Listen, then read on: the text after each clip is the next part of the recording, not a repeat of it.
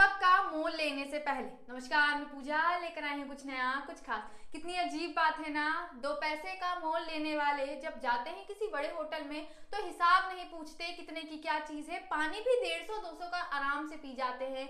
लेकिन जब बात साल भर के त्योहार में दियो को खरीदने की आती है तो दो दो पैसे का हिसाब लगाते हैं। उनसे सिर्फ़ यही कहना चाहूँगी, हिसाब लगाना तुम।